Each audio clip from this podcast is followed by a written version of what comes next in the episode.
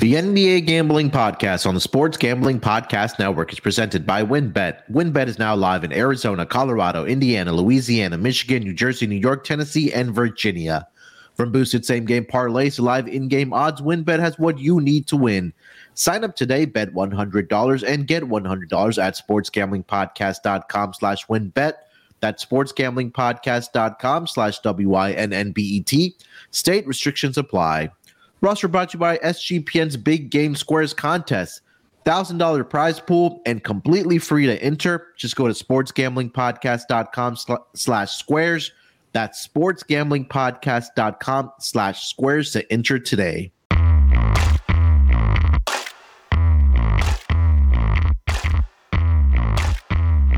Welcome, everyone, to the NBA Gambling Podcast, part of the Sports Gambling Podcast Network.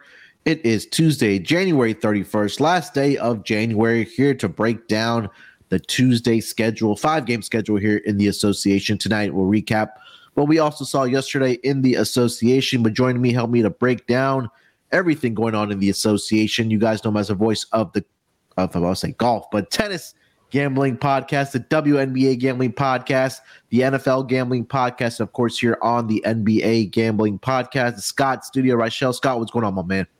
No, nothing much. Good to be back. I know yesterday Terrell and I did pretty well.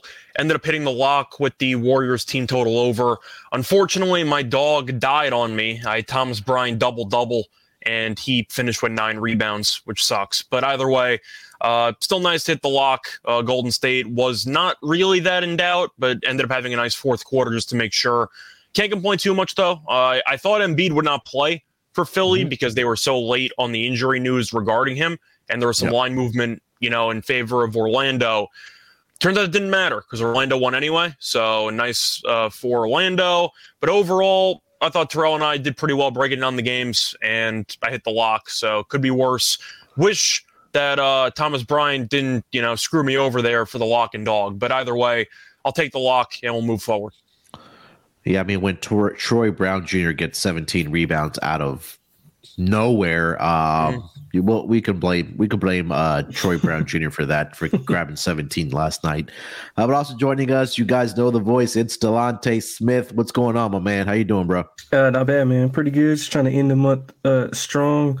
Uh, had a good day yesterday in the NBA, um, except for well, I guess in college, uh, I had Iowa State. So if you if you watched that game or heard about it, yeah, you, you already know. I, I live I live bet Texas Tech at the start of overtime. I turned it off. I thought it was over. They they were up twenty four with uh like ten minutes, uh, ten or eleven minutes to go. I thought it was, was twenty three with twelve left. I think. There we go. But, yeah, like yeah. so it's, but whatever. A good day in the NBA though, so I guess that's we're gonna end the month strong and uh, try to give out some winners today. Yeah, last day in the association. Oh, sorry, last uh, day of the month in January uh, for the association. February is always uh, the, the fun month in the uh, NBA when you have the trade deadline coming up, mm-hmm. as well as All Star Weekend. So, uh, yeah, I mean, we're getting ever so closer to cra- crazy to say almost the playoffs, but we still got a couple months till we get there. So hopefully we can continue grinding out some winners here and breaking down the games as usual. Um, yeah, last night, um, I was watching the, the the Warriors and the Thunder game. That turned out to be a great second half. Mm-hmm. Uh, Oklahoma City made a run in that second half um, in the fourth quarter as well. Shai's shots were actually falling for him in that second half. I know he, he was just having bad luck getting shots down in that first half, but he finished the game up with 31 points for the uh, Oklahoma City Thunder. They fell a bit short um, to the Golden State Warriors, 128 120 winners there. Big night for Steph Curry, uh, 38 points. He finished the, uh, shooting 12 of 20 from the floor, 8 of 14 from three point land. Also uh, chipped in with 12 assists. Uh, as a team, uh, the Warriors last night, 37 assists uh, on 46 made baskets. Draymond Green also had nine rebounds and 12 assists. Um, and then Scott touched on the Orlando Magic game there there should be like a cutoff. And it's kind of frustrating that if you want to bet on some of these teams that 30 minutes before the game, they need to be ruled in or out. Um, with, right. with, with a lot of these guys, right? And we saw Joel Embiid, I think, literally like the game time that he was going to be ruled in. And he had a pretty good night for the uh, Philadelphia 76ers. He had 30 points, 11 rebounds. Um, but they just fell short, kind of fell apart in that second half where the Orlando Magic outscored the Sixers 67 to 47, I believe. Um, and they get the 10 point uh 10 point victory there due the Orlando Magic. Uh, Lance, start with you. Any other takeaways from last night as far as uh, NBA went? Uh, man, honestly, I thought that uh, it was a pretty good card last night. Some pretty good games. Um, yeah. At the Minnesota uh, Sacramento game went to overtime. That was a pretty good game.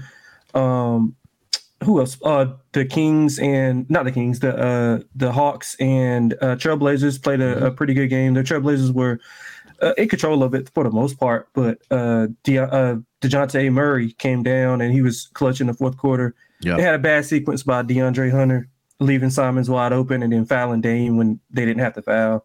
That was pretty rough, but I thought it was some good games. Luka had 50. Uh, he had like 24 in the first quarter, chirping at the uh, assistant coach um, for the Detroit Pistons. Um, overall, though, I thought it was a pretty good night. Uh, I, wa- I watched, like you, a lot of that Oklahoma City um, Golden State game. And if you notice in the first half, they they were playing like really, really aggressive defense. And that's what yeah that's what I would expect to see. Um, you know, going into the latter part of the season when things are, are, ramped up. So they they had a little bit of a letdown in the second half. They thought they were, you know, thought OKC was going to fold, but they didn't. Uh, but that was a fun game to watch. I thought it was a, a lot of fun games uh, last night. Yeah, the Portland game, um, Shante Murray scored 40 points, uh, obviously without Trae Young, who got ruled out, I believe, with an ankle injury. And then uh, Dame, another big night for him. Mm-hmm. 42 points last night on 10 of 21 shooting. Uh, him and Simons combined to go 10 of 20 from three point land, which they pretty much needed every single one of those three pointers last night from those two guys. Uh, Scott, anything else from last night that stuck out to you? Well, you mentioned the Warriors and Trailblazers game. I know that Terrell and I were a fan of laddering uh, Curry points. Didn't get the 40, but he still got the 35 yeah. uh, and beyond. Uh, I said straight up uh, that I was leaning Atlanta, but only if Trae Young played. He didn't, and then I basically just agreed with Terrell if you're going to take Portland, why not just parlay it with Lillard 40 plus points? Because mm-hmm. I said that they're not going to win unless Lillard scores 40, and yeah. Lillard scored 42 points. So overall, the laddering worked pretty well for the two guys that I liked yesterday. Besides that, we got to talk about Luka, who had another 50 piece in his first game back uh, from injury. Uh, still kind of funny that he can drop 53 and they still can't cover a spread at home against Detroit. That's mm-hmm. just still kind of funny. But Luka at 53, you know, Luka doing Luka things. And I don't really have much more to say about that. You look at the actual box score, and Luka did everything by himself again. Yeah. I think only one other player on his team had double digits. Mm-hmm. I think it, it was pretty it was pretty rough. But yeah. Yeah, that's really the only other thing I got to at least mention is Luka was fantastic last night, and they still couldn't cover again. So yeah, I mean, I, I wasn't shocked by okay, I saw okay, Luka put up a 50 piece. Okay, big whoop de doo. It's almost like we're used to seeing Luka dropping 45 plus a night or even even getting 50, but at, at some point they're gonna have to get him some help. I, mean, it's just and I think last night is a prime example that we know he can go out any given night when he steps onto a floor and drop 50 points for the Dallas Mavericks. But what's gonna happen if he has an off night and there's nobody else to step up for him? I think that if I if you told a casual NBA fan that hey Luka dropped 53 last night and they didn't cover the spread, I, I think that kind of for me that's been kind of setting off alarms that they need to get this guy some help. Um, I don't know if you have any thoughts on that about getting him help, or I don't know. I don't think this roster constructed right now is not going to win an NBA title. Yeah, I'm hoping they don't get him any help. So whenever he gets to the playoffs, I can bet my whole bankroll on them losing in the first round. That's what I'm hoping for. That's what I'm. also, for. without Christian Wood right now as well. I know he's dealing yeah, with the injury. Yeah, he, he, helps them a lot as far as stretching yeah. the floor as well. Um, they were. I had them first quarter yesterday, uh, minus 3 mm-hmm. They were up uh 10 0, 10 0 quick, really quick, and then proceeded to give up. I think like 17 of the next 19 points to Detroit. To Detroit, who they don't even want to win, and they're putting out like bottom tier lineups. Um, but they play hard at least. Um, but yeah, I mean Dallas is just I don't. What do you think they need? Like, I don't know if like playing with Luka, it, it sounds good, but like whenever you're a player, you don't want to just sit in the corner. You want to kind of be involved. I mean, that's kind of what their offense is revolved around. So I mean, I don't know like what would you say they need? I mean, I guess another like wing player or I think a big. Yeah, I think they need a scorer. I mean, you can't rely on Luka. I know we've seen what Luka has been able to do in the playoffs every single year, but it just hasn't been enough, right? And mm-hmm. he has dealt with injuries as well. But and again, we know Luka's easy a top five player in this league. We, you some could argue a top three, uh, depending on how they kind of rank people, but or the players. Um, but at, at, a point, you kind of see some of the teams that do win raw or do win the championships is that they have depth, right? They have guys that can score from different levels of the floor. And right now, for this Mavs team, it's been over the past several seasons. In my eyes, that they've live and die by Luka or the three point shot, and it's worked for them in some series. In some series, it hasn't work for them. I know they got to the Western Conference Finals last year against the Warriors, but Warriors were just a more talented and way better team than the Mavericks were last season.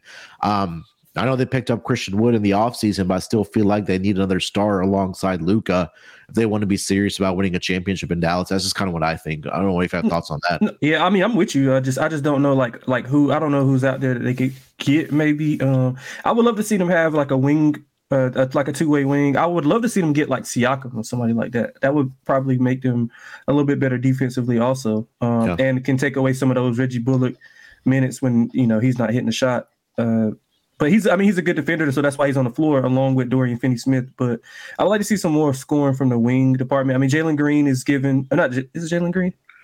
Josh Green. Josh Green, yeah, Josh Green is giving them uh, some good minutes, and he's he plays well in spurts. But I mean, you know, he's not as consistent as you would like for somebody in, to you know contribute to a winning basketball team. It's almost like they need like a Jalen Brunson type. I mean, throwing that out there. Yeah, uh, Scott, any thoughts on maybe adding another piece or a star next to Luka? No, you mentioned Brunson, and of course, you know you're joking because they just got rid of him. But the idea of what Brunson brought to that team is pretty simple. He was a scorer who can also create his own shot. And that sounds pretty simplistic, but if you really want to break down what Dallas doesn't have, you have Luka, you have a little bit of Dinwiddie in there who is a little bit too confident at times with the shots that he takes, but still he can have some big games. Uh, you have Hardaway Jr. who doesn't really dribble that much, even though he probably could dribble a bit more. But they're extremely inconsistent. And then you have all the guys who only shoot. You have like Finney Smith, you have Reggie Bullock, they can't dribble. You know, the yeah. point is Brunson could at least attack in either pick and roll or isolation situations to give Lucas some possessions off or even just to help out with the bench unit, just something. And that's what they're lacking. They don't have another guy who can create seriously just high quality looks without needing his teammates to pretty much set them up entirely. And Dinwiddie can do that, but that's one guy. I, I feel like they need another guy who can, you know, fill that void, and that's why Dallas was successful. It was the combination of Luka and Brunson and even a little bit of Dinwiddie, and each of them could attack off the dribble if they needed to, late in shot clock situations, or even if they wanted to put one or two of them on the bench, the other guy could at least do enough to hold the zone until the other stars were ready to come back into the game. So for me, I think they need a score but it's not just any scorer. They need a guy that can actually generate quality offense in isolation situations yeah. and who can really just first of all dribble that's a good start if he can actually dribble the basketball but second of all if he can dribble himself into very good opportunities to score the basketball it's pretty tough to think of who dallas could even trade for a guy yeah, right. like that mm-hmm. yeah. but if you wanted for example, I'm not going to say that they're going to trade him, but just, you know, for example, DeRozan. Throw some yeah. random guy out there who can actually just create and score in isolation. Now, with Chicago, give him up for cheap? No. Is he a realistic trade option for Dallas? Probably not. But you get my point. Yeah. The point is somebody like that who you can just go to at any point in a game and say, listen, I'm benching Luka for five minutes. I need 10 points. Just give yeah. me 10 points. Yeah. That's it. And then we'll bring Luka back in and we'll figure it out. Yeah. I think they need that type of guy. And right now, all they have is Dinwiddie for that role. And to be honest, it's not good enough. They could go to Kemba Walker, you know. I think they tried that multiple times. That one didn't work out. Um, Cam pointing out he's a he's a resident Mavs fan. Uh, hot take on the Mavs. He just really thinks that uh, Luka's not a great leader. His teammates don't play well or as well uh, as they could because of him. Yeah, I, I, think I've seen flashes where leadership is is a question for him, and just because Luka is just so ball dominant, right? It's it's yeah. difficult for his teammates to play off of that. It's like get ready to shoot. Like if you're standing in a corner, get ready to shoot the ball because I, I might find you and and you'll be able to jack up the shot and and hopefully you make it. But there's gonna have to be something that for this Mavericks team that that's gonna have to change or something that's gonna have to be added next to Luka, in my opinion. But um I, I feel like you watch the same offense though. It, it reminds me of Harden in Houston. Now Harden was yeah. a better passer than Luka, yeah. which is why Harden had some massive triple doubles and some crazy stat lines, and why he won MVP. But the argument that they're making in the you know chat box with Cameron and Insano, the main point is you have a lot of guys just standing there.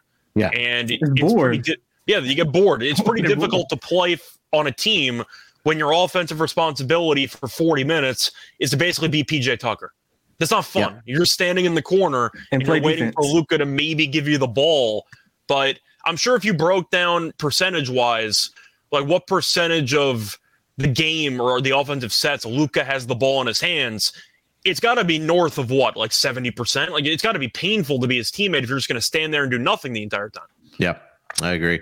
Yeah. Um, anything else from last night? Delonte, anything else? Uh, nah, man, I think pretty much hit everything. All right, uh, let's get into this five game schedule here tonight. Before we get into it, let me tell everyone about our presenting sponsor, and that is going to be WynnBET. WynnBET is the official online sports book of the Sports Gambling Podcast Network. WynnBET is active in a bunch of states, and there's tons of ways to win, including live betting and same game parlays, also known as WynnBET's Build Your Own Bet. The big game is here, and WynnBET has you covered. Great promos, odds, and payouts are happening right now at WynnBET. If you're ready to play, sign up today to receive a special offer. Bet 100 and get 100. Limited state availability. And of course, if you hit the biggest long shot parlay of the week, you get a thousand dollar free credit. There's so much to choose from. All you have to do is head over to sportsgamblingpodcast.com slash wynnbet so they know that we sent you. That's sportsgamblingpodcast.com slash W-Y-N-N-B-E-T. Offers up to change terms and conditions at wynnbet.com. Must be 21 years or older and present in a state where playthrough WynnBET is available.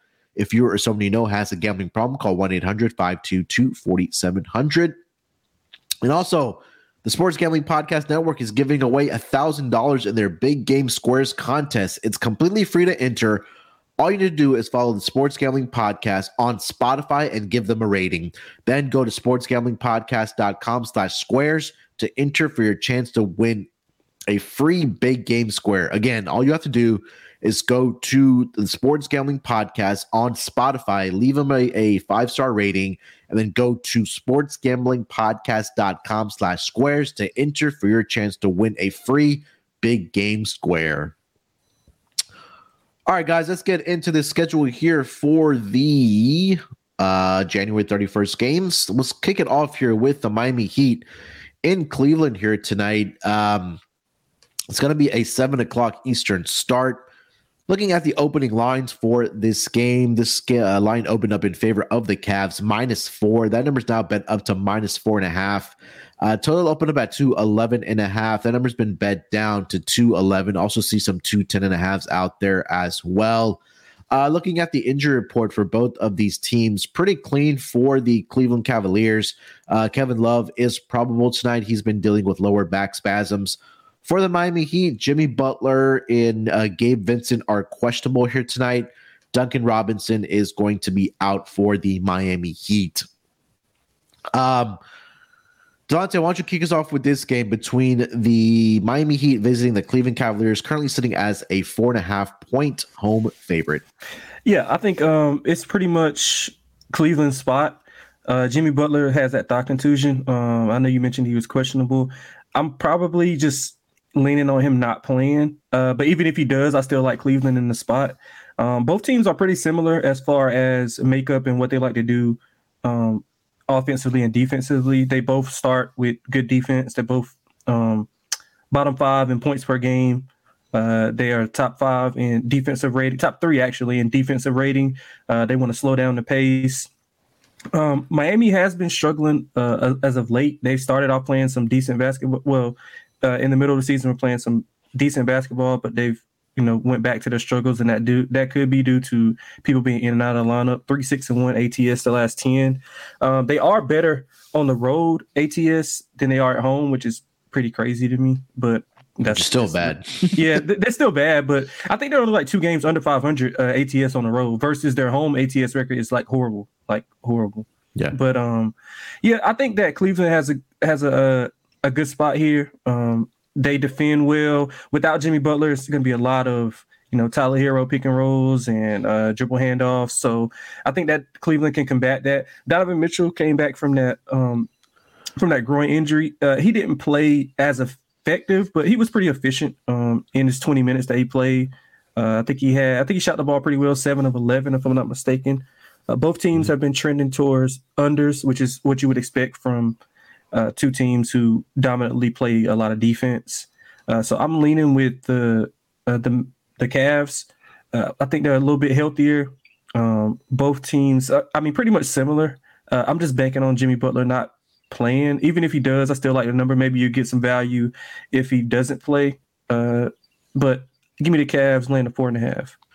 Yeah, Cavs this season at home. Um, they're 26 and 23 and three overall, but at home this season, they've just been uh, taking care of business, especially against the spread 17, 8, and 1 at home for the Cleveland Cavaliers uh, as as the home team and as a home favorite, 16, 8, and 1 against the spread uh, this season. And, you know, like Delonte mentioned there, Miami has just been atrocious against the spread um, with some amount of injury, injuries that they've had all season with guys being in uh, the lineup.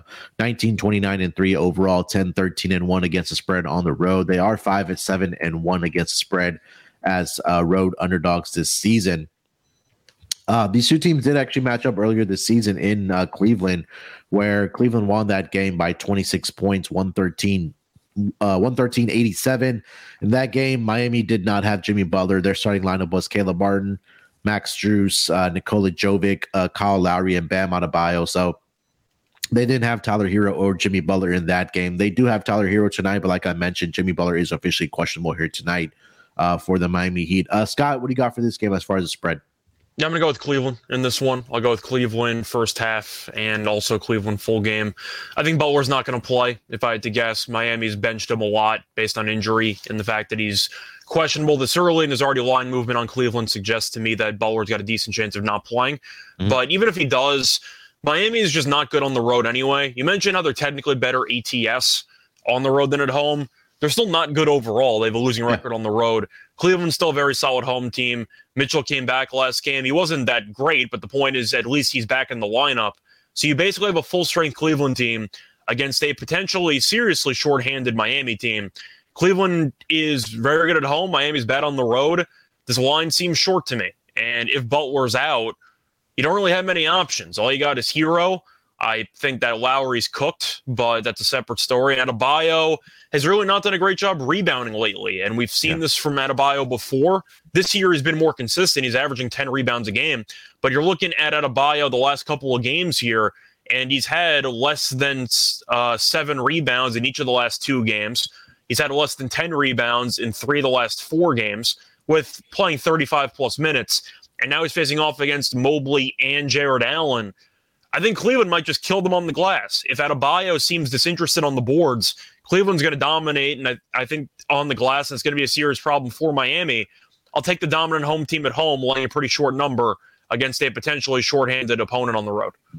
Yeah, both these defense are are uh, you know like Delonte mentioned, they're one of the better ones in the league. Um, paint defense, they're those these two teams are top three. Miami's number one as far as defending the paint, and Cleveland is number three as far as defending the paint uh, points allowed. Um, the one I think the area that Cleveland is better at right now is actually three point shooting as a team, where they shoot 36% on the season, which ranks number 11, and Miami uh, is, is at 34%, which ranks number 27. Um, but yeah, even if yeah, without Jimmy Butler here, I'm going with Cleveland here as well, minus four and a half. Um, Delonte already touched on the total. I like the under in this game as uh, as well. I mean, it's low for a reason. Mm-hmm. Uh, talked about how both these teams are great defensively and they don't play at a very high pace. In fact, Cleveland dead last as far as pace, and Miami number 28 on the season as far as pace goes. So um, expect a maybe like a 1990s type of feel here in this game yep. here tonight as far as the total. Scott, do you have any thoughts on the total? I think I have to lean to the under uh, just because of the fact that Miami without Butler, I'm not sold on the other offensive options that they potentially have. Cleveland, I think, could have a good game offensively, but with the pace, and the fact that Cleveland, to be honest, might be up a decent amount. They might bench some guys late in this game if it gets one sided. I'm going to lean under. I, I just think that you're going to see a lack of overall pace, and it should be a bit physical based on how these teams play. So I think yep. you'll probably see the referees maybe swallow their whistles a little bit. I mean, if Jimmy Butler's out, then that means that somebody's not going to the line 30 times in this game, which helps the under. So I'm going to lean to the under, and I'm just going to hope that Cleveland potentially holds them less than 100 because I think that it's definitely possible in this game. Uh, let's get into some player props here, if anything. Uh, Delonte, why don't you lead us off if you have any player props in this game? Uh, yeah, I like Darius Garland over seven and a half assists at plus money. Uh, I've been riding it for for a while. He's had over seven. He's had over um seven and a half and seven of the last eight double digits in five of those. Uh, you know, the Cavs are third in points per game off the pick and roll. Uh, they'll put the Heat in pick and rolls. Uh, I think Mobley and Bam will pretty much cancel each other out. Uh, they got similar games. Bam's better offensively, uh, of course, and maybe slightly better defensively, but I think they both cancel each other out. And at the rim, um, the Heat struggle defending the rim. Uh, they are number. Let's see, what are they? They're number. They're number twenty.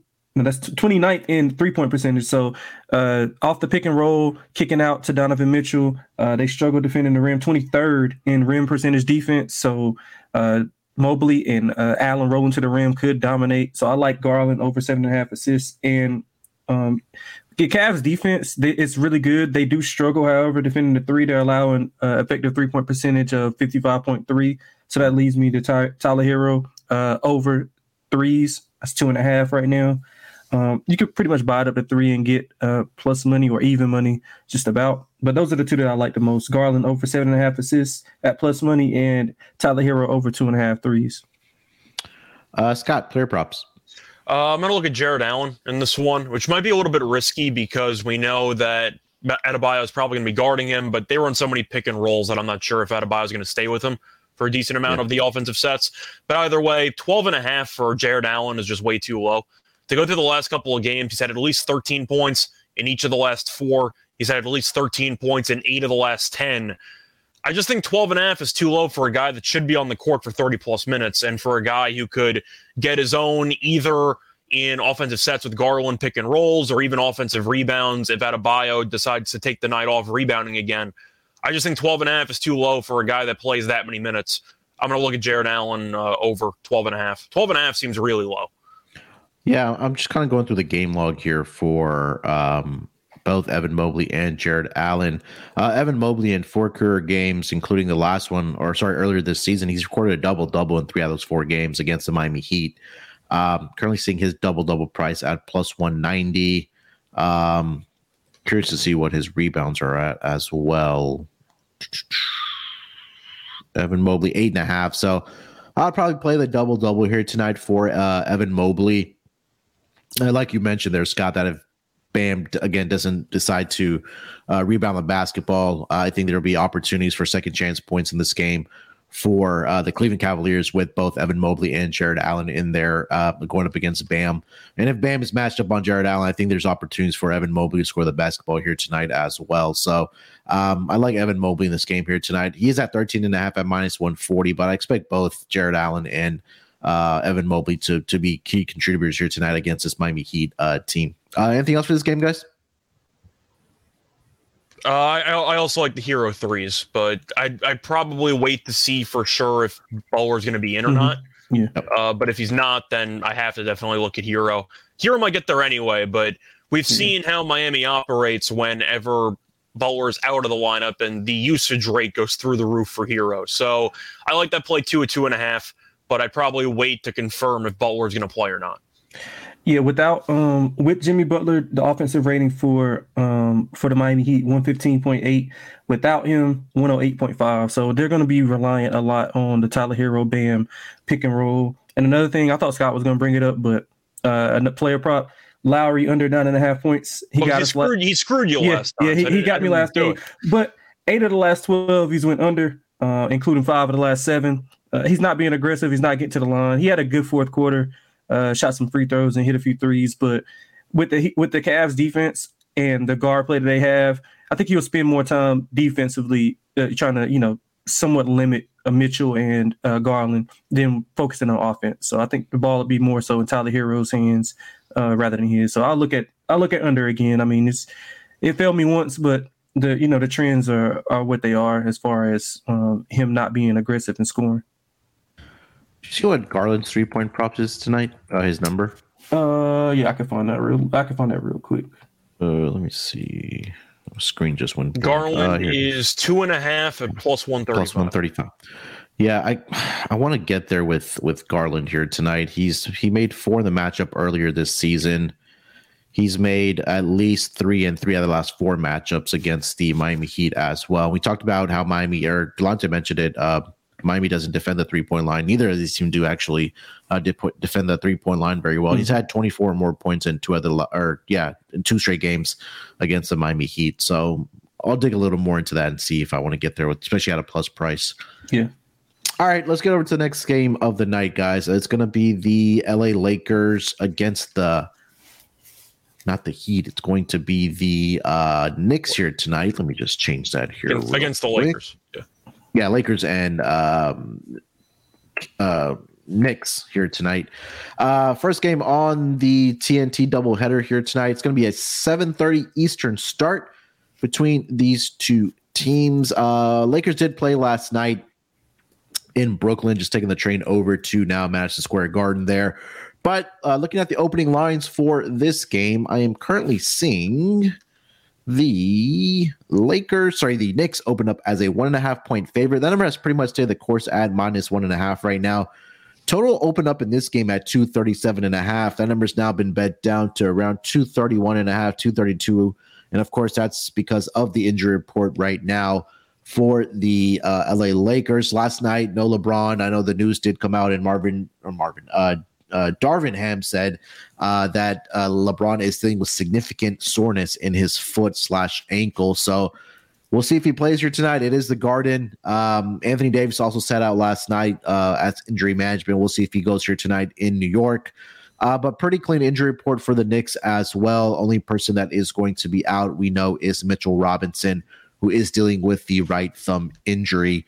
Um, Scott, why don't you lead us off for this game here? The New York Knicks as a one and a half point favorite hosting the LA Lakers. I feel like I got to go with the Knicks just based on the injury report right now. I can't Yep. make a case for the Lakers if LeBron's dealing with significant soreness and there's a chance he doesn't play in this game. And Anthony Davis, you never know either because he's dealing with a stress injury or maybe it was a you know a rest day, whatever. The point is that if the Lakers could be without either of them or both, I want nothing to do with the Lakers on a back to back. The Knicks aren't a great team, but they're good. They're fine. You know, uh, at home they have not been that amazing, but I do assume that they will be able to handle a potentially shorthanded Lakers team. And even if you end up seeing LeBron and AD on the court together, of course they're better. It's not like that they're they've been some invincible duo this year. I mean, the Lakers still don't have a great record in general. So I'm gonna go with the Knicks. I think they'll find a way at home. But it's mostly just trying to fade the Lakers on a back to back with no guarantee that LeBron and Dash or Anthony Davis are playing. Until I have that certainty that I that both of them are in the lineup, at this point, don't you have to take the Knicks? There's no value on the Lakers at all on the road if you don't know who's playing. Yeah. Um yeah, you're right. I think that I think LeBron ends up sitting. I think we may see Anthony Davis here tonight just because I think they knew that they were in a back to back situation. It's the significant soreness part of it where, of course, he's still trying to catch Kareem. He's going to catch Kareem, so I don't think it's that big of a deal. Yeah. You make an argument that he needs to play every game because, you know, they're still competing for a playoff spot. And I don't even know how much the Lakers are taking the playoffs seriously, to be honest with you, based on how they handle the injury report half the time. Mhm. But I, I don't know. It, it just seems like LeBron, we know he's going to catch Kareem. It's, it's going to happen at some point. Just depends on when. And I don't think the Lakers are going to force him to play through some serious soreness if he doesn't need to, because we've seen them bench LeBron for health reasons a decent amount this season. So I don't think it's worth it. I think it's probably better off to let some of the of the soreness potentially heal itself, and it's not going to help if he's on the court for 35 minutes. So I don't think he's going to play in this game. Mhm. We'll see, but one and a half seems very low when you don't know, exactly know the Lakers' injury status for their superstars tonight. Yeah.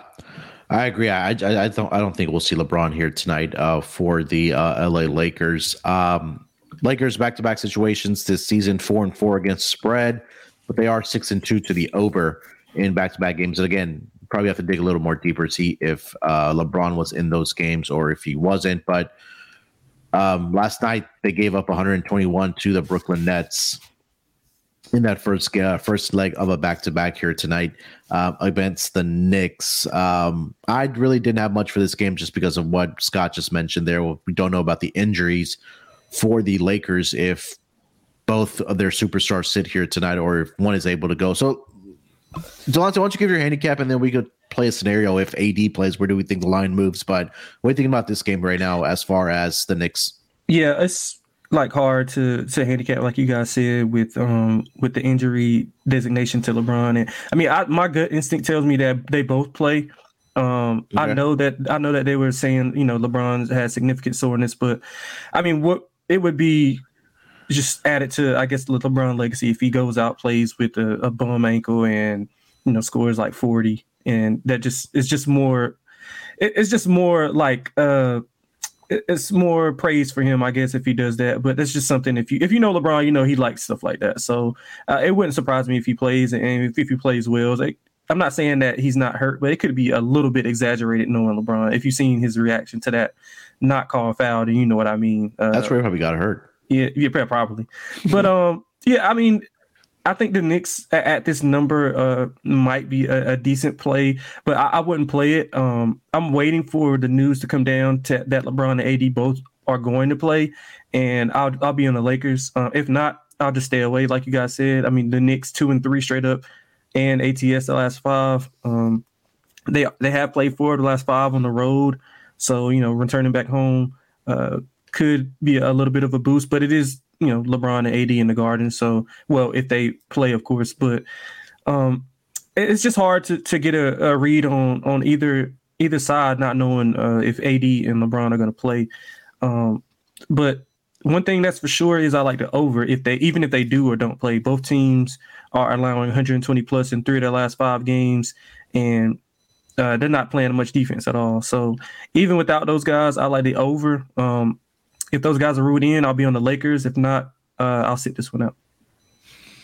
Yeah, if, if, let's assume that one of these two guys are in. What Was his line move to a pick then, or does you think the Lakers get favored? Let's say Anthony Davis gets ruled in.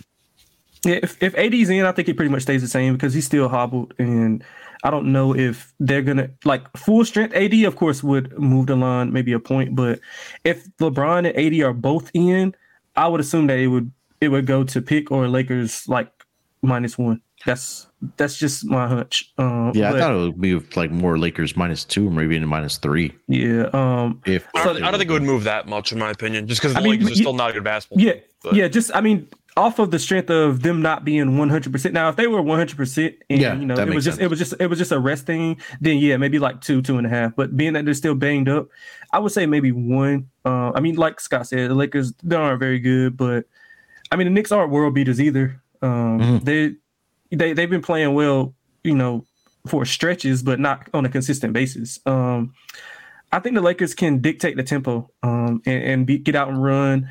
I do, however, think that the Knicks will struggle defending the paint, especially if AD plays. So if if AD plays, I'm definitely like if him or LeBron plays, I'm in on, on the Lakers. I just need one of them ruled in, but I think they'll dominate the paint. Um, second in points per game in the paint. Uh, the Knicks don't do an extremely well job of defending the paint without Mitchell Robinson. Um, so yeah, I mean, if AD's in, all I need is one really. If one is yeah. in, I'm all over the Lakers. I do see player props listed for both guys here tonight. Yeah, me too. Um, me too. So it'll be interesting to see. Um, yeah, I 100% agree with that. Anthony Davis get rules in. I think it's going to be a big AD night here tonight. I, am not sure who's going to be able to stay in front of him. You'll probably see Jericho Sims try to guard him, but he gets into foul trouble. And on Julius Randle, yeah, doesn't really play defense as as much as we think. So um, I would probably look at Anthony Davis props here tonight. Um, so let's get into some player props here. Or we didn't touch on the total. I'm sorry. Right, let me address T Rock and then we'll get into the total. Uh, he's asking, how do we feel about Knicks first quarter? Knicks are 17, 7, and 1 at home against the spread. And in the first quarter, uh, Lakers are 12 and 14 against spread on the road. Uh, do you guys have any thoughts on that, Scott? Uh, I'm gonna lean to the over. Uh, Delonte made a point before that both teams defensively have not exactly been great. Let's put it that way. I, I see points. Uh, I like the over in this one. Uh, for the first quarter, I feel like I kind of have to agree with the Knicks, or at least the Knicks' first half. We've seen the Lakers kind of dig themselves into holes, even with LeBron and AD, and then they try to claw out of it in the third quarter and they make kind of some runs here and there. Yeah. But I've seen them come out a little bit flat in a, a decent amount of these games. So I probably would potentially look at Knicks' first quarter, first half against a hobbled Lakers team or a shorthanded Lakers team. Mm-hmm. But I do like the over in this game from a total perspective. I just think you'll see points.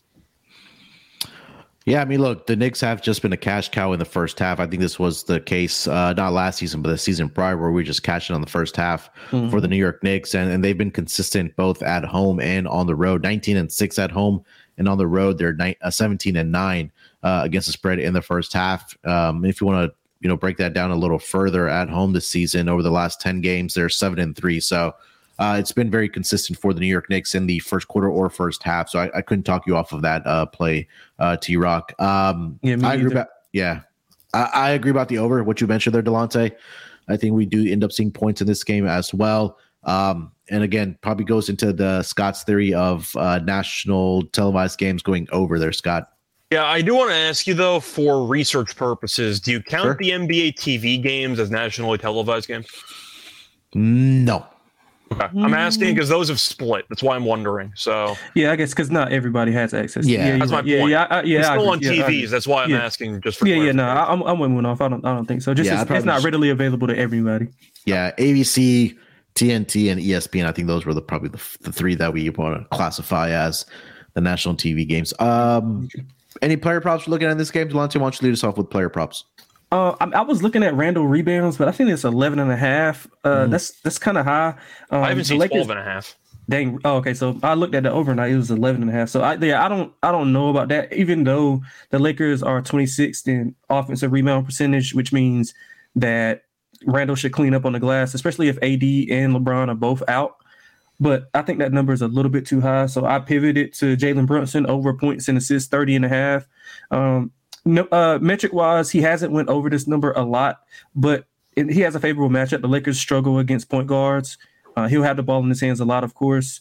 Um, and I think that if it's going to be a fast paced game, he's going to have to score. He's going to have to hit a few threes. And he's also going to have to get some guys involved um, whenever it's time for them. To, it's time for them to, you know, really put the game away if they're going to be in the lead late. So I like Jalen Brunson over uh, 30 and a half uh, points and assists.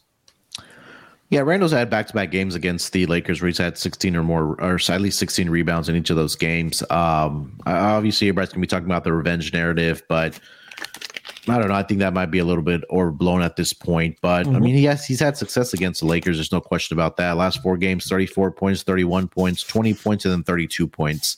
Um, especially without Mitchell Robinson in the lineup, I think those rebounds are definitely going to be up for grabs here tonight. Also, over the last 10 games, uh, the Lakers are dead last as far as opponent rebounding. So they give up about 48 rebounds per game.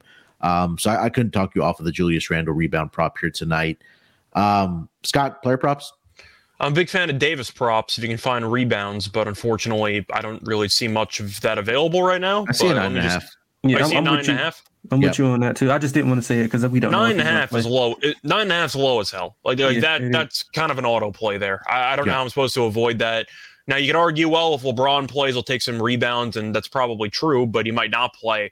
That number is very, very low. Like it, for Davis, who is going to have such a big role for this team, even looking at his games recently that he's played, he had 10 rebounds against Boston. He had 12 against San Antonio. He's been rebounding the ball well, even before injury.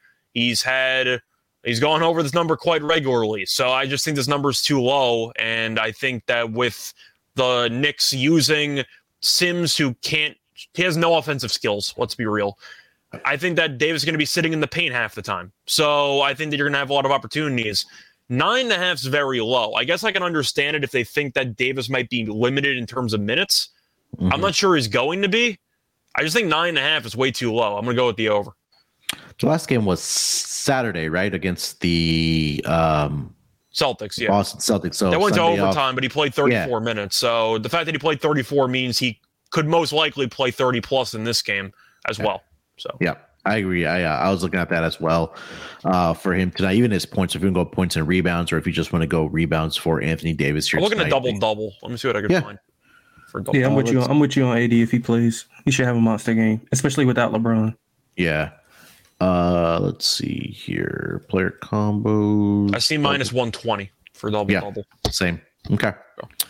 All right. Uh, let's get over to the next game of the night. It's going to be the LA Clippers in Chicago here tonight to take on the Chicago Bulls. Uh, looking at the opening lines for this game, the Clippers opened up as a three point favorite. The number has pretty much stayed the course at minus three. Um, Chicago, sorry, the total opened up at 230. The number's been bet down to 226. Uh, is pretty much the consensus number right now. Uh, looking at the injury report for both of these teams, start here with a road team, the LA Clippers. Uh, questionable tags for Robert Covington, Reggie Jackson, and Marcus uh, Morris Sr. Those three guys are questionable. John Wall is ruled out for this game, uh, and Kawhi Leonard and PG will play in this game here tonight against Chicago.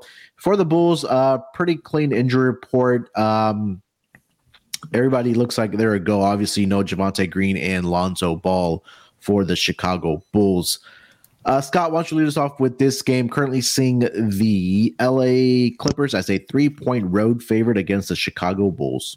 I'm taking the Clippers. Uh, I feel like this is kind of a no-brainer play here. You're looking at the last game, and you go, "Oh my God, the Clippers got killed." And then you realize, wait a second, of course they did, because Kawhi and Paul George didn't play. So you toss the game right out the window. It doesn't mean anything because they were missing their two superstars. The Bulls are still not a good team. Uh, we've been I've been talking about them blowing it up for about a month and a half, and they're still chugging along, uh, being a below average, you know, basketball team. The Clippers with Kawhi and Paul George have been really good, and I feel like it's a very good spot for the Clippers to get back on track. And now that Paul George and Kawhi are going to play, historically Kawhi's been incredible against Chicago, and I think that he's in line for potentially a huge game here. But I do think at the end of the day, this number seems very short, fading a Chicago team that has really not been good, especially lately.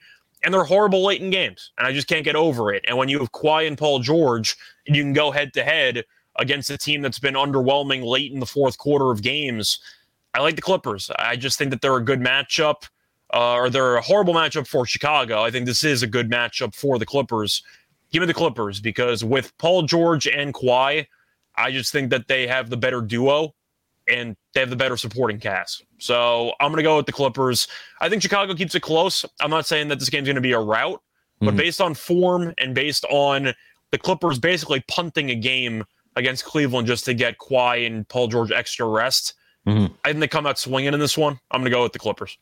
Yeah, I mean, I think it's it's a, a matchup. Let's just say Alex Caruso, when he's coming off the bench, is going to be matched up on Paul George. That's just who's going to at that point guard uh, Kawhi Leonard. Yeah, DeMar DeRozan, but again, like you mentioned, Kawhi Leonard just had had a lot of success against the Chicago Bulls. But overall, in his last five games, um, uh, Kawhi Leonard's averaging right at 30 points. He's shooting 63.6% from the floor, 48.3% from three point land.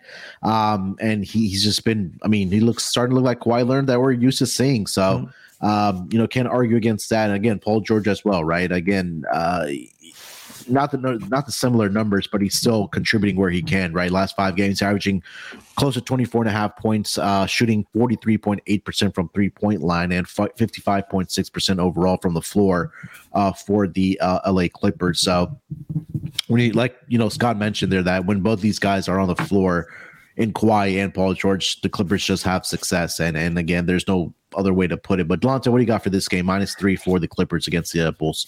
Yeah, I think it's way too short. Uh, I think it should be closer to like five. Um, both teams uh, have been playing uh, well defensively. Um, honestly, the Chicago Bulls have surprised me the most with how they play defense. Um, they have been uh, top five in the last three games as far as defensive efficiency. Um, they are returning home from a three-game road trip, uh, where you know three of the last five have been on the road. Uh, the six and three, or six and four ATS the last ten. Um, they've allowed under 110 points in three of the last five games. Um, so defensively is is what I'm impressed by with Chicago, but the matchup, like Scott mentioned, is just not for them. Uh, PG and Kawhi should feast. Um, and you know the Clippers offensively, they haven't been as good metric wise simply because they just haven't had Kawhi and PG in the lineup. When Kawhi and PG are on the floor together, they're outscoring opponents by almost 11 points per 100 possessions. So that just goes to show you the firepower that they have and how well they play well and how uh, well they play together. Um, another thing that I like about the Clippers is the depth, and the Bulls don't have much depth to to throw out. Uh, so I think the Clippers come out and I think they destroy uh, Chicago here. Uh, I'm not even remotely close to to this number. Um, I guess an angle that you could look for with Chicago is first quarter. They are um, the second best first quarter team in the NBA. They don't have a high cover margin in the first quarter, uh, just like plus point uh, plus 0.9. Mm-hmm. But in the last 10, the 7, 2, and 1, and they're covering by uh, 4.3 points um, per quarter. Um, they've raised up to ninth in defensive rating, but like I said, matchup wise, I don't think it's favorable to them in this matchup. So give me the Clippers laying a short number. Yeah, I mean, uh, I like the Clippers here too here tonight. I know Chicago has been doing well against stellar competition this season, where it was completely opposite last season, where they were getting crushed by teams above 500 or, or better competition. Um, but you know, this season they've done better. But again, this is I feel like the Clippers are you know they're they're clicking right now when both Paul George and are in the lineup, and both those guys are playing well. So. Um, and Scott mentioned it as well that when it comes down to the fourth quarter, I definitely trust Kawhi Leonard and Paul George more. Uh, when Zach LaVine, you know, jacks up an ill-advised three-point shot where it kind of costs them the game or possession. So I like the Clippers in this game. Um, total in this game currently sitting at two 26 and a half currently over on WynnBET. Scott, any thoughts on the total? I'm really torn on this one because I'm not sure the Bulls can get many stops. And I know that you're looking at Paul George and Kawhi, and I think they both could have big games. The problem is, I do think the Clippers defensively are good enough to limit LaVine or DeRozan or both. Mm-hmm. And I'm not sure how much the Bulls contribute because of it. Yeah, I think I'm going to lean under, but I really don't feel great about it. Okay. Yeah. Um, I was leaning towards the Clippers team total in this game to go over. Um, we talked a lot about right now with Paul George and Kawhi Leonard being in the lineup. They're they put up points, right? If you take a look at their last five games, um, they've scored 120 or more in four out of those five games, or 130 or more in three out of those five games. Now I know it hasn't been against good defenses. They put up 138 against the Spurs, 133 against the Lakers, then 131 against the Spurs again. But you know, when those two guys are on the floor, the offense is very, very efficient. Um, so that was one way I would look at a total in this game if I if I had to make a pick. Delonte, you have any thoughts on the total? Yeah, I like the under. Um, I think that you know they're gonna slow the game down. Um, the it's a little bit inflated to me simply because of what you just stated with uh, the Clippers putting up those big numbers against those terrible defenses. Now the Bulls aren't terrible defensively, so I think they'll hang in there and be able to limit somewhat um, Clippers offense. Now I don't think they'll limit them enough to be able to you know stay within the number, but the way they've been playing lately defensively, I think they can limit um, what the Clippers do defensively. So I would lean to the under. Um, the Bulls have been playing extremely extremely well to the under. Um, six of the last ten have went under, um, and they've only allowed they've allowed under 110 points in three of the last five games. I know that it doesn't bode well uh, for your team total, but they haven't matched up with the Clippers. So yeah, uh, I'm with you on the, the Clippers team total. I just don't think the Bulls will be able to get there. Um, I look for uh, you know 110 105 type of game, 110, 110, 105, 110, 100 type of game. Yeah. Uh, all right, let's get over to some player props in this game. Uh, Delonte, why don't you lead us off if you have any player props? Uh, I seen in the um in the comment section about the Paul uh Patrick Williams. So, but I like oh, him. Yeah. I like him. Uh, his points and rebounds over 17 and a half. He's went over in uh, three of the last four. He's been more aggressive offensively uh, early on in his career and in his season. He wasn't as aggressive offensively. Um, he's had double digit shot attempts in you know three in those three games that he's went over. So it all coincides with if he's aggressive, then he pretty much gets the results. And um, they're probably gonna have Zubac on Vucevic, and I don't know how effective he will be, but that leaves some room for Patrick Williams to come in and get a few rebounds. Um, Scott mentioned PG and Kawhi having a good matchup. I think they both have excellent matchups. I don't know. It's mostly Kawhi based on just recent form and his historical numbers against Chicago, but I think Paul George has decent matchup too. But it's mostly Kawhi if I had to yeah. pick between the two guys. Yeah, I, and see, I would pick I would pick PG not because of the, the trends, but I just think that he'll he'll be more prone to, to playing later in the games than Kawhi. I think if Kawhi if they get up big, Kawhi is more prone to sit down. Whereas PG he'll still get up and run. If it gets out of hand like 15, 16, uh, third quarter, they're probably going to sit Kawhi more than they would PG. That's just uh that's just something that that I've just noticed. Um, but I do like Kawhi under four and a half assists at plus money. He's went under in nine of the last eleven games. Uh, just not looking to pass the ball as much. Uh, he pretty much he pretty much operates in that uh, free throw line extended, just getting up shots. not going to be a lot of passing out uh, unless he's getting double teamed. Um, and they usually swing the ball. That that defender that catches his pass usually swings the ball, so that brings down his assists. So I'll take four and a half, under four and a half assists on him, and give me PG over twenty four points. I'll take it. He's went over in two of the last three. All right, uh, Scott. Any player props? Uh, I was tempted by Kawhi, but I am a little bit concerned about blowout potential in this game. It really yeah. does feel a bit one sided. I could see the Clippers running away with this thing. I think Zubac's fascinating because he, he just can't stay out of foul trouble to save his life in half of these games. And you're trying to look at his numbers and how, you know, usually he's a pretty good rebounder and he occasionally has some offensive skills. I can't tell if Vucevic would actually force him into foul trouble or not because Vucevic is more of a finesse guy but he also mm-hmm. will drag Zubac away from the paint. Yeah. So I'm not sure if I actually like the matchup for Zubac or not. Maybe I'd look at Zubac's unders just because I do think he might end up in foul trouble in this game, especially if he has to deal with DeRozan and company, who's phenomenal at foul hunting. I could see Zubac getting into foul trouble pretty quickly in this game. So I maybe would consider maybe pivoting and taking an under with him. But mm-hmm. Kawhi is going to be the main player prop that people like.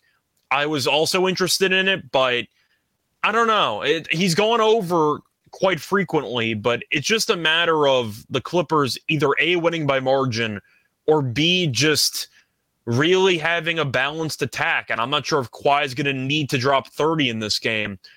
I'm kind of torn on him personally. Yeah, I was looking at Zubac as well, but um, you're looking at overs or unders. I was looking at his over on his rebounds it's at eight and a half, but I, I can see why it's at eight and a half um, tonight because he just hasn't had a lot of success against the Clippers rebounding the basketball. I know last game he had nine. But other than that, it's been pretty subpar for um, Ivan Zubac. And kind of take a look at the opponent rebounding numbers over the last 10 games. Chicago is number 26, but I feel like there's opportunities where Kawhi can get rebounds and Paul George can get rebounds as well uh, for this Clippers team. So for me, I, I, really didn't come into player props. The only one I was concerned was Zubac, but nothing was, you know, pointing me in the direction of going either over or under on his on his player prop here tonight for at least his rebounds. Uh, anything else for player props in this game, guys? Nope. Mm-hmm. Nope. All right, let's keep it rolling here. Two games left on the schedule. Let's go over to the Charlotte Hornets in Milwaukee here tonight to take on the Milwaukee Bucks. Uh, looking at the opening line for this game, this opened up in favor of the uh, Milwaukee Bucks at minus 11 and a half. That number's been uh, bet down to minus 11, nothing significant. Uh, big movement on the total here, though. Opened up at 239. That number's up to 244 uh, at most shops. Uh, looking at the injury report for both of these teams, for the excuse me, for the Charlotte Hornets, pretty clean injury report. Uh, Cody Martin and Kelly Oubre Jr. continue to be out, but everybody else is a go in this game for the Milwaukee Bucks. Giannis is probable here tonight, as well as uh, Champ is probable here tonight as well. Jrue Holiday is in, along with Khris Middleton as well. Uh, Bobby Portis, we know, is going to be out for another uh, couple weeks here for the Milwaukee Bucks.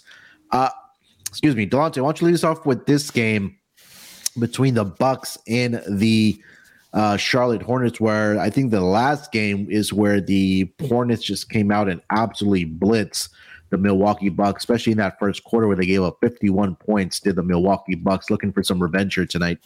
Yeah, and the uh, Charlotte Hornets have been playing. They play Milwaukee extremely tough. Nine and three ATS the last 12 matchups. Um, and like you mentioned, they had that big first quarter and routed them um, by 20 plus. Uh, they didn't have Middleton uh, in that game, um, but Giannis had a very, very poor outing. I think he, had nine points, right? Yeah, I was about to say he scored under double digits. Um, yeah, and in the uh, in the previous matchup before that, um, the Bucks won uh, 105-96. They had no Giannis, Jrue, or Middleton, and the Hornets didn't have Melo or Hayward. Uh, I agree with the total being bumped up because everybody's fully healthy. Um, and with those guys fully healthy, I think both teams are going to be able to to score somewhat. Uh, the Bucks have been playing well. Uh, six three and one ATS. They've won three in a row. The seventeen and eight ATS at home, and uh, Charlotte is more prone to covering on the road. 15, 12 and one ATS on the road than they are at home. Um, the Bucks have scored 135 plus points in three of the last five games. I don't see that changing. Um, the play that I like the most in the game, like I would, if I would play the spread, I would just lay it with with uh, Milwaukee. Um, but I'm not. I would go with the first quarter. Uh, Bucks seven and three ATS in the first quarter.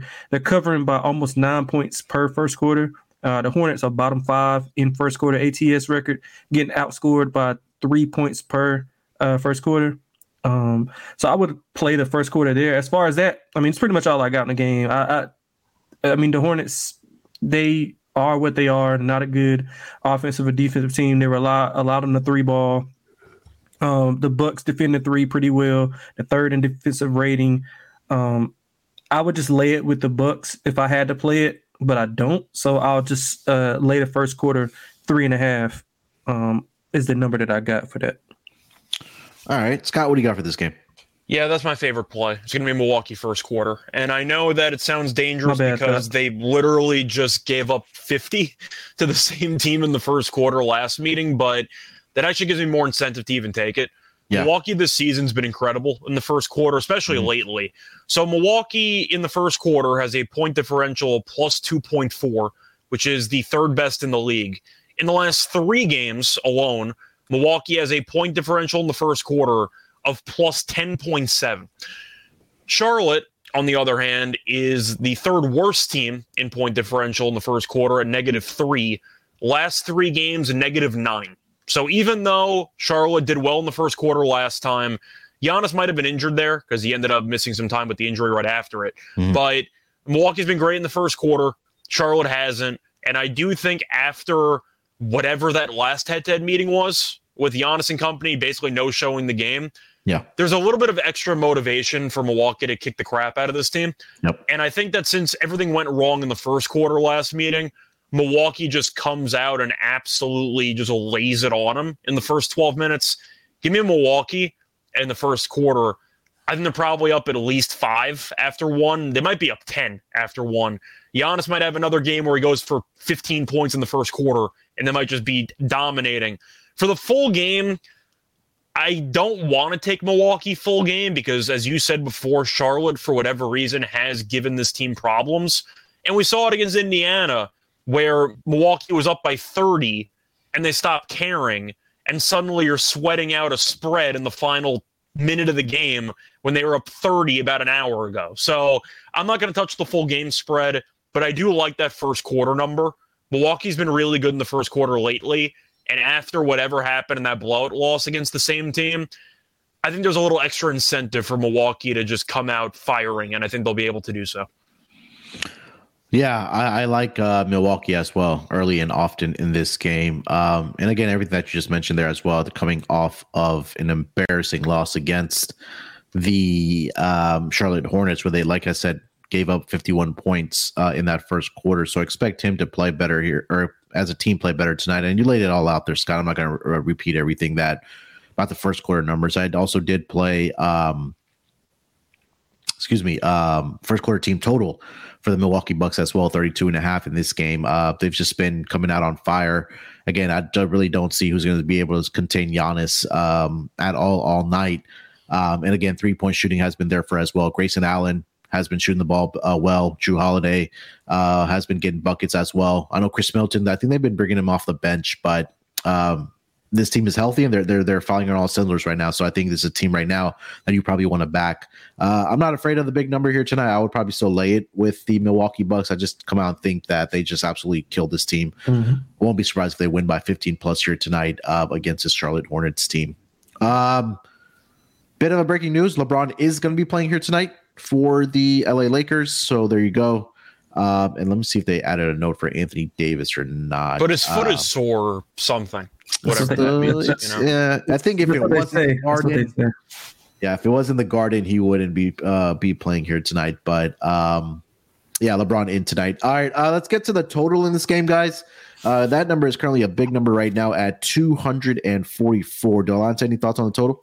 I mean, I wanted to play the over at the open, um, but like now it's I'm I'm kind of like in the in the mindset that Charlotte. I mean, they're they're three they're three ball reliant mostly for the offense, and I don't think Milwaukee's going to allow them to to come out and you know just rain threes on them.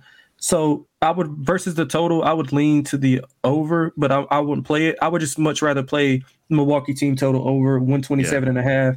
They went over this number in five of the last seven. They play extremely well at home. And I think you brought up an interesting point about uh, Khris Middleton coming off the bench. I think that allows them more, basically more scoring power in that second unit when he's there. So that it just goes more into the first quarter play. Um, and why I liked him in the first quarter because I mean you got a guy that comes in off the bench. I mean I know he's getting his legs back under him, but he still has been playing extremely well. Uh, shot looks good. Um, he's just playing with the second unit to you know withstand some of those minutes and not play against the top the uh, the top five guys on the other team as much because I don't think he's ready for you know that much intensity just yet. But uh, yeah, I would lean to the over still. I, I wouldn't play it. I would much rather play the team total of the Bucks over 127 and a half. Just thinking that I mean defensively the Bucks are, are one of the best teams in the NBA and after what after what Charlotte did to them uh, in that first quarter, I think that's going to bring some fire out of them, and they're going to lock down the Hornets, who's pretty much relying on a three. And if three's not falling, they got no way, they got no other way to score. So give me the Bucks team total over. Uh, I lean to the to the over, but uh, I don't love it. Yeah, all right. Yeah, I mean, look, I I think there's gonna be a spot where I probably take all three team totals to go over here tonight for the Bucks. First quarter, first half, and full game. Parlay Um, it. Can you parlay that? Uh, I, Uh, that's too correlated. They won't. they yeah, won't give it to I don't think they'll let you do that. Um, but yeah, again, we talked about Milwaukee's just they, they're firing on all cylinders, and I think that's a great point about Khris Middleton as well. Um, their last game, I think I forgot who they played because I was on them. Um, their first quarter team total they scored like 38. And then Pacers, I think, right? Was it the Pacers? Yeah, was it the Pacers? I, I think. I, th- I think so. Yeah, because Yeah. uh, Terrell and I both had the Bucks first quarter as our lock, and you had the team total. Yeah. Um but yeah, I mean again, it, it's it's the part that they had Middleton coming off the bench, so they're starting Grayson Allen and Covington together with uh Brook Lopez and then Jrue Holiday, right? So that gives you I guess you could say four shooters around Giannis, and Giannis can again get to the basket as well at will and just finish with some easy baskets inside the paint or even get to the free throw line. Um Pelicans last game, uh, Pacers the game before that. okay. Uh Scott, thoughts on the total? I think I'm going to lean under here. I want to take the over, but I think it's too high at this point.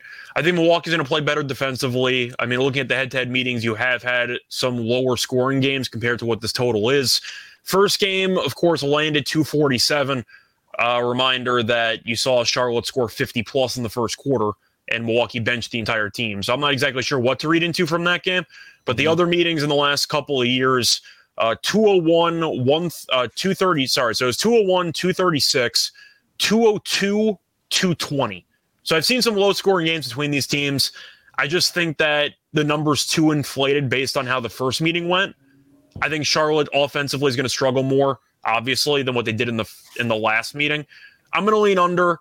Uh, I mean, you got two elite rim protectors, right? You got like Giannis and Lopez, and you got Mason Plumlee. What more could you want? So I'm going to go with the under.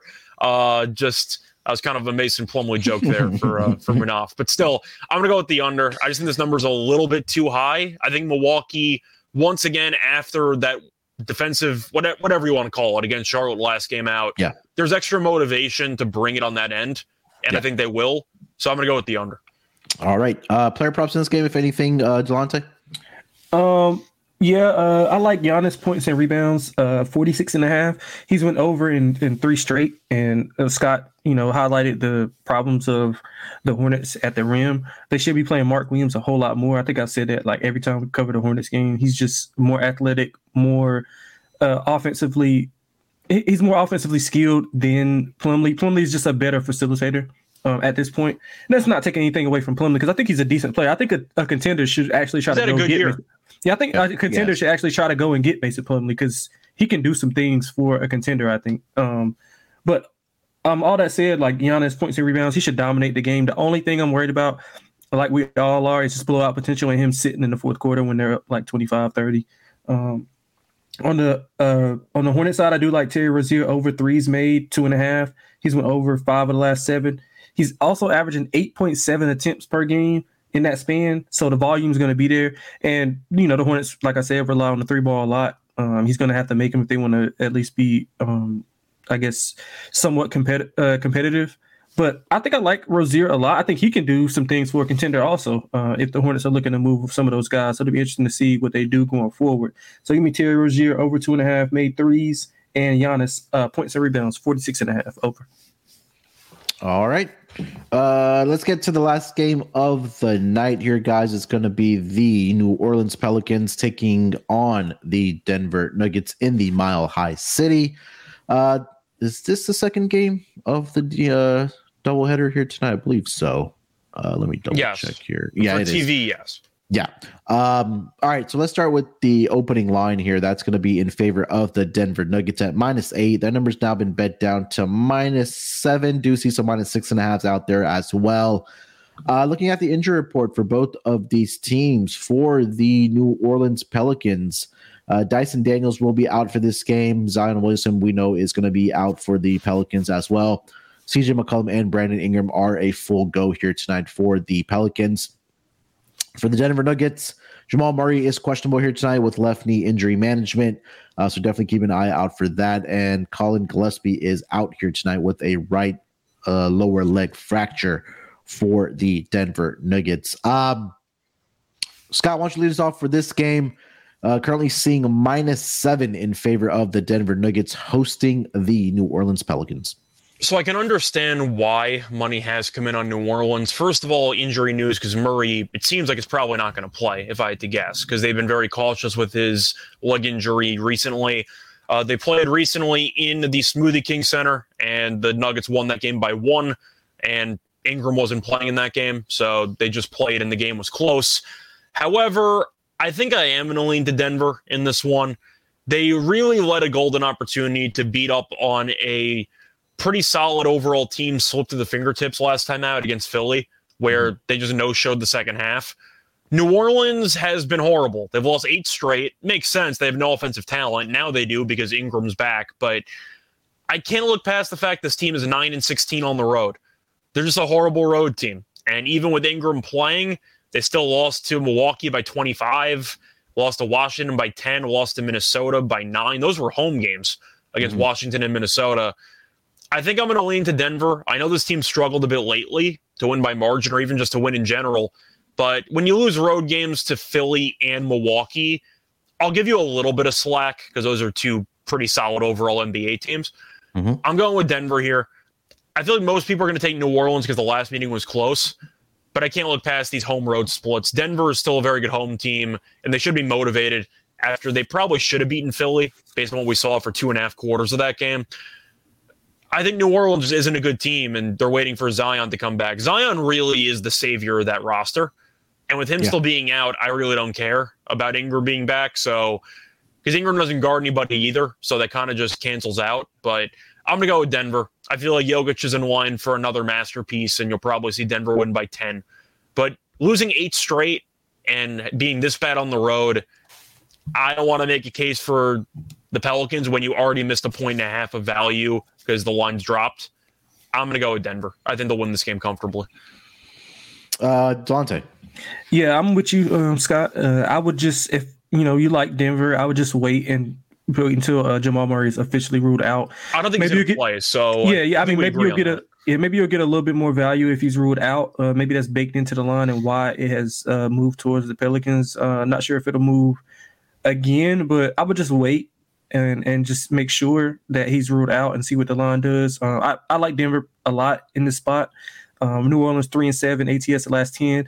They just can't manufacture any offense. Like I just, I mean, Brandon Ingram's back. I mean, he's he's doing what he can. I think he was supposed to be on like somewhat of a minutes restriction, but like they just have to play him because they have nobody that can just score. And CJ is limited; he has to score and get guys involved. So that's kind of taken away from some of the things that he wants to do uh, scoring wise. Is putting a load on him. So they've they haven't scored um, 110 in five straight games. They've had under 105 and four of the last five. So that just goes to show you they have no offense, no rhythm. Um, they're 10 and 15 ATS on the road. They struggle defending the rim, which Joker should have a field day. Uh, the thing that they do well that can combat with um, the Denver offense is they defend the three well, the first and effective three point percentage um, defense. Um, I mean, in the last three games, they're 29th in offensive efficiency. So that just goes back to show you that they just don't have it offensively. And Denver is one of the better offenses in the league. Um, I think that they come out angry after what happened uh, in Philly, like you mentioned, Scott. And uh, I wouldn't be afraid to to lay it here. But like I said, just wait a little. Um, I don't think you're going to lose any value if Jamal Murray is if he's ruled in, but I think you'll gain some if he's ruled out. Um, also, look at the first quarter. Uh, Denver, best first quarter team in the NBA, yeah. covering by almost four points per first quarter, 16, 9, and 1 um, in the first quarter at home, plus five, plus 4.85 uh, cover margin. So that's something to look at if you don't like if you don't want to play the full game is uh, Denver in the first quarter. But yeah, I like Denver here, um, laying a short number. Yeah, I love Denver in this first quarter. I mean, you mentioned it there, uh, Delonte. The numbers just speak for themselves, right? They're 16 uh, or let me see, at home this season they are well, 16, 16 9 and 1. Yeah.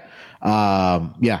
69 and 1 against the spread. I think they've been even better over the last 10 games. Let's see if I can pull that up. 7 and 3. Oh, yeah. Um, and Pelicans, I know they did get Brandon Ingram back, but on the road over the last 10 games, 4 5 and 1 against the spreads. And again, um, we talked about, and Scott went through the schedule, right? That Pelicans, in the absence of Zion and BI, were able to beat teams that are um, bottom of the barrel, right? They beat Detroit. I think Rockets were in there. Um, the Magic, I think, were in there as well. So that was still like three, four weeks ago. But yeah. yes. But even now, like even with Brandon Ingram back, I think Delonte mentioned that they just haven't been able to gen- generate enough offense. And you know, Scott, like you mentioned, it's really that they're missing Zion right now that really makes this team go. So and again, Bi is probably still getting his legs back under him since he missed close to what two months uh, with the toe injury. Mm-hmm. In Denver right now, they're firing all cylinders. I, I, probably do expect Jamal Murray to sit here tonight because they have a game against the um, the Golden State Warriors on Thursday night. Oh, good um, so yeah, they're probably saving him for that. Um, mm-hmm. If not, because I think Golden State's going to be on a back to back because they play Wednesday and then they have uh, they have one they have Wolves on Wednesday and then they have the Denver Nuggets on Thursday. So oh, another primetime game on a back to back where the so, Golden so, State might bench half their team. no, I think they'll sit people for the Wolves and then play the Nuggets. Is what I'm thinking. Okay. I think I think that's. I mean, I, I mean that's that, that would be the smart thing to do, right? I think just play sits because he only doesn't he doesn't play back. I I, I mean I've seen Steph Curry playing back to back games oh, yeah. where oh, it's oh, yeah. mattered, Steph, right? Yeah, Steph has been. I'm gonna ask though, who's who's the home team for that Golden State game on Thursday? Denver. Denver's. I I think they're gonna sit the Denver game. Okay. In my opinion. Uh, that that would be Steve. I mean, that's that's Steve Kerr. You, you make an argument on what's smart. Yeah, so. See, the thing is, you make an argument on what's smart and what's not. Of course, you know, on one hand, you want to see if you can go toe to toe with the one seed in the West. On the other hand, if you have a better chance of beating Minnesota and you mm. want to use the starters for one of the two games, then wouldn't you just be better off using them against Minnesota, who sucks, and then you could rest everyone against a team you might not beat anyway?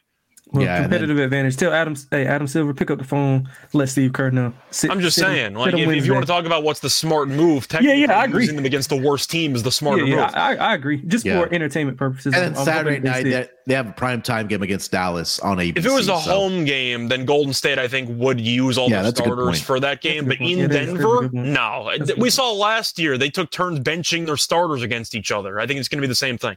Yeah, you probably see them sit on Thursday, and then because Saturday night they have a prime time game against Dallas in their building, uh, yeah. in, back in the Bay Area. So yeah, that's a good point there, Scott. Um, uh, quickly on the total here, Scott. Do you have anything for the total? Uh, well, the last meeting didn't even get to 200, but now you have Ingram in, and uh, I think it's a completely different animal. So I'm not going to blindly take the under because of what happened in the last meeting. Having said that, 231 and a half does seem very high. So I am going to take the under. The first two meetings have landed below 228. mm-hmm. but I just think this number's too high. I think okay. you can make a case that Denver can do well offensively. I'm not sure New Orleans can, or maybe New Orleans defensively figures something out if Murray, uh, of course, sits and maybe the backup point guards don't exactly look sharp off ball with their cuts. But I'm going to go with the under. This number just seems a little bit high to me. 231 and a half seems very large. I'm going to go with an under. I think this game probably gets into the low 220s. Yeah. Okay. Dante, thoughts on total? Yeah, I, I, like the under. Um, Denver is explosive um, offensively, but lately they've been playing towards the under. Um, actually, in the first quarter, they're definitely 57 per, uh, plus percent of their games in the first quarter have went under. Um, that's their top five in, in that metric. Uh, as far as full game um, on the road, uh, well, I'm sorry, as a favorite, um, they're under 500 uh, as far as like uh, over to under. So they play more so to the under. 16 of their 26 home games have went under the closing total. So that's something to monitor. And like we mentioned, the, the New Orleans offense, it's just it just isn't there um, right now until they get Zion back and they get more into a flow back like they were at the beginning of the season. I think they're going to play towards um, under. Uh, so yeah, give me the under in this game. Uh, I don't know if I don't know if either team gets 200 again. I mean, you know, the Nuggets could come out and. I'm assuming you know, Denver's going to get to at least 110 at home, if I had to guess. But yeah, I mean, yeah, maybe. I, I, guess you. I guess you could say that. I guess you could say that. Yeah. So I guess we'll be 110, 96 ish. Uh, would be my would be my guess. All right. Uh, let's get into some player props here for tonight. Uh, Scott, you have anything for player props? I mean, isn't this player prop section pretty much just whether or not Jokic gets a triple double or not? Uh, I feel like that's a good place to start box score because if or against the Pelicans at least because he's had one, two, three, four, four of the last six games he's had a triple double, and those two games where he fell short, it was only by one assist. He had 25, 11, and 10 in the last matchup. Yeah, he's just so damn good. Uh, yeah. So I think that's a good place to start. I think he will have a triple double. I don't maybe mind points because with Jamal Murray being out, you're assuming Jokic is going to shoot more. Yep. Uh, so if you want to pivot, you can take that. I like Ingram over in points. It's just about shot volume for me. He's only mm-hmm. played two games since coming back from injury, and he's taken 18 plus shots in each of those games. The volume should be there for Ingram, and I'm not sure Denver can actually stay in front of him. Who's going to guard him? Michael Porter Jr. that's that's a complete waste of time. So we I'll go with Ingram chance. over. Yeah, somebody's going to have to try to guard him, and based on the length, I'm assuming it would be uh, Michael Porter Jr. and that's basically a traffic cone. So I'll go with the over on Ingram. I think he's in line for a good game today. Uh, Delonte, any player props? Yeah, I'm with you on Ingram. Uh, I got over 21 points. Uh, a good matchup for him.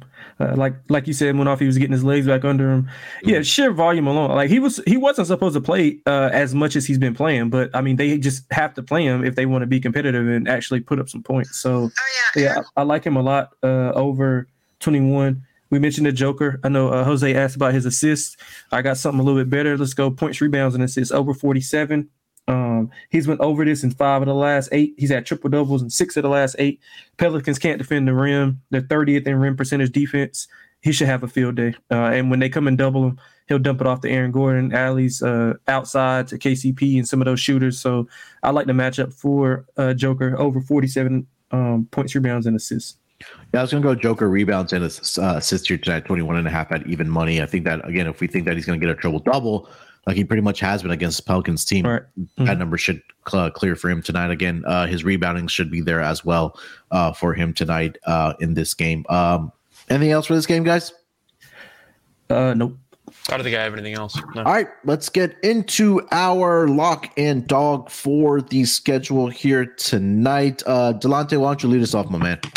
All right, man. For the lock, I'm going to go with um, the Bucks first quarter. Um, I think we all went over it. We all liked it. Uh, seven and three ATS in the first quarter, uh, plus eight point five cover margin in that in that span. The Hornets are bottom five team ATS in the first quarter, getting outscored by um, just over three points um, in the first quarter.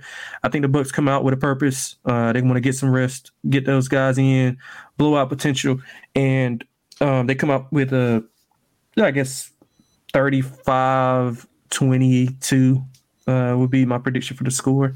Uh, as far as the lock, can I still get the Lakers at a plus price even though LeBron got ruled in? I didn't. I, am not. See, I'm seeing like even money. Uh, I see plus one and a half is still out yeah. there. Yeah, let me let me get LeBron in the Garden. Uh, getting up, getting a point and a half. Um, I, I was going to read off some of his some of his numbers uh, against New York, but we you know we didn't get that news until later. But uh, as he's so basically he's his points, rebounds, and assists is 41 and a half. Uh, this is just another angle to look at. He is over in that 10 of the last 12. He's averaging 43 points, rebounds, and assists versus the Knicks in his career as a Laker. So eh, bum ankle or not, uh, we'll see how how bum it is. But I think he puts on a show tonight in the Garden. Uh, so give me the Lakers and uh, also take a look at that points, rebounds, and assists for LeBron. All right, uh, Scott, what do you got? All right. Uh, so I'm gonna also lock up the Bucks first quarter at minus four. Quarter plays have done well for me. Uh, usually it's involving fading Indiana, which is basically free money every time you take it. But I'm gonna go with Milwaukee first quarter. They've been so good in the first quarter, and you're looking at Charlotte. They have not. And after what happened in the first quarter, these te- uh, last time these teams got together, I think Milwaukee has extra incentive to run it up on them early. Give Milwaukee first quarter. If you want to pivot off of that, you could take Giannis first quarter points at eight and a half. I think he might be in line to go over his full game total in the last meeting in the first 12 minutes. I think Giannis might have a huge game there. But give me the Bucks first quarter. I like that play. And for my uh, dog, I'm actually gonna go with a parlay here. I'm gonna go okay. with the Cavaliers and the Clippers money lines, and that pays out at roughly plus 160. I like both those teams there. I think it's a good spot. You could take an alt one, but I'm not going to bother because the Clippers, I think they should win by margin, but Chicago plays up the competition. I'd feel better about the money line. And I think the Cavs at home should look pretty sharp here. So I'll go with the two pick money line parlay as my dog at plus 160. All right. Um, just so right, uh, before you go yeah, off, just yeah. just so you know, me and Scott don't have the same one. We can just I, will give it another one. Just stick, I'll lay the points with the Cavs just if anybody else um, agrees with that. Just lay the points with the Cavs. I think it's a good spot. Uh, Jimmy is. I'm. I'm leaning towards him. I'm thinking he, he's leaning towards not playing. So you get some value on that number. I would just go bet it right now, uh, laying the short number. Cleveland, good defensive team. Um, Miami struggles on the road, as we brought up earlier on in, in, in the podcast. So I think that Cleveland is a good spot here, good chance to to come out and, and route Miami at, at home, where they're pretty much uh, unbeatable at home. Um, but yeah, give me the Cavs uh, minus four too. Also. All right. Um, all right. For my lock, I agree about what you guys said about the first quarter for the Bucks, but I'm also going to take their team total over 32 and a half uh, in that first quarter for the Milwaukee Bucks. Also, we'll give out the Clippers minus three here tonight uh, as my lock as well. So two locks there. Um, you know, we talked about when PG and Kawhi are both in the lineup uh, this team just wins games and they do it by margin as well, right? I know Chicago has been playing up to competition uh, this season, but I just feel like when it comes down to that clutch time, I trust Paul George and and Kawhi Leonard more and the, and Ty Lue more um, when it gets down to that clutch time. I also do see the possibility of this being a blowout as well. Um, you know, Clippers, when healthy, you know they have one of the deepest rosters in the association. Norman Powell has been playing well for them off the bench. Um, I know John Wall's missing this game, but Reggie Jackson, um, he's actually had great success against his Bulls team for whatever reason. Um, and I think that you know should be able to at least provide some type of rim protection here tonight for the Clippers as well. So at a short number of minus three, I'll take the Clippers as um, as another lock here tonight. Uh, for my dog, I'll go with a player prop here tonight. Give me Evan Mobley's double double. I really like that play at plus 190. Uh, three out of the four games against the Miami Heat, he's had a double double. And if it is Bam Adebayo matched up on Jarrett Allen, I do think that Evan Mobley should be able to get points here tonight. Again, just asking him to get 10 rebounds where he's done it in three out of the last four games against the Miami Heat isn't a tall order for him. So at plus 190, I do like the value there for Evan Mobley to uh, get a double double uh, as my dog of the night. All right, gentlemen, that's going to do it for this edition of the NBA Gambling Podcast. I did need to uh, take care of one thing. We did get a review in. And I said uh, of all the reviews that we are going to get, um, I would shout him out on the pod. This comes from J Willie sixty nine. Not sure if this was Andrew Rob's friend uh, TD King in the in the Discord channel, but he said he left us a review. He left us five star review. He said, "Great pod. Listen to these guys on my way home uh, from work every single day. Love their knowledge of the game, their analytics, and obviously their picks every day. This paired with Propcast, go uh, win yourself some moolah. Keep up the great work, gents. I appreciate you, man. Uh, definitely. If you haven't already, leave us a rating and review. Um, also on Spotify, if you haven't."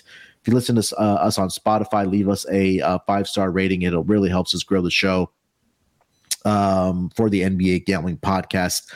Uh, Scott, anything else you want to get off your chest before we get out of here, my man? Not really. Uh, you can find me on Twitter, Right Show Radio. Besides that, of course, doing this show. Not sure what the NFL schedule is because I know that this is the Pro Bowl weekend. Shout out to Tyler Huntley, by the way, a well-deserved uh, Pro Bowl appearance. But yeah, I'm not exactly sure what the what, uh, what are we doing is. here? What, what the hell is going What on, doing? man? What the hell is going on? What was he, the I- fourth alternate who uh, and he ended up getting in I just saw everyone Derek got? Carr got put in too. What I'm the hell happy is for, going on in for Carr. It- It's the last time he's going to put on a Raider uniform, if they even put on their team uniforms for that. So Man. either way, point is, I don't think we're. I don't think I have an NFL episode this week, so you can find Uh, me on we're there. still playing with the schedule, like you said, Yeah. because it is Pro Bowl week. We'll figure I it say out. we'll, but- we'll figure it out. But Yeah. tennis, I'm taking a break this week. Uh, there are a couple of men's tournaments starting up next week, so you can find me there as well. But you can find me on Twitter at Rachel Radio. All right, Delonte, anything else, my man? Nothing, man. Just hopefully we can uh, end the month off strong and give out a lot of winners. Yeah, make sure to follow uh, Delonte on Twitter at XXLanteXX. Make sure to follow the NBA Gambling Podcast Twitter account at SGPNNBA. If you haven't already, hit the like button on the live stream here. And again, subscribe to the YouTube channel.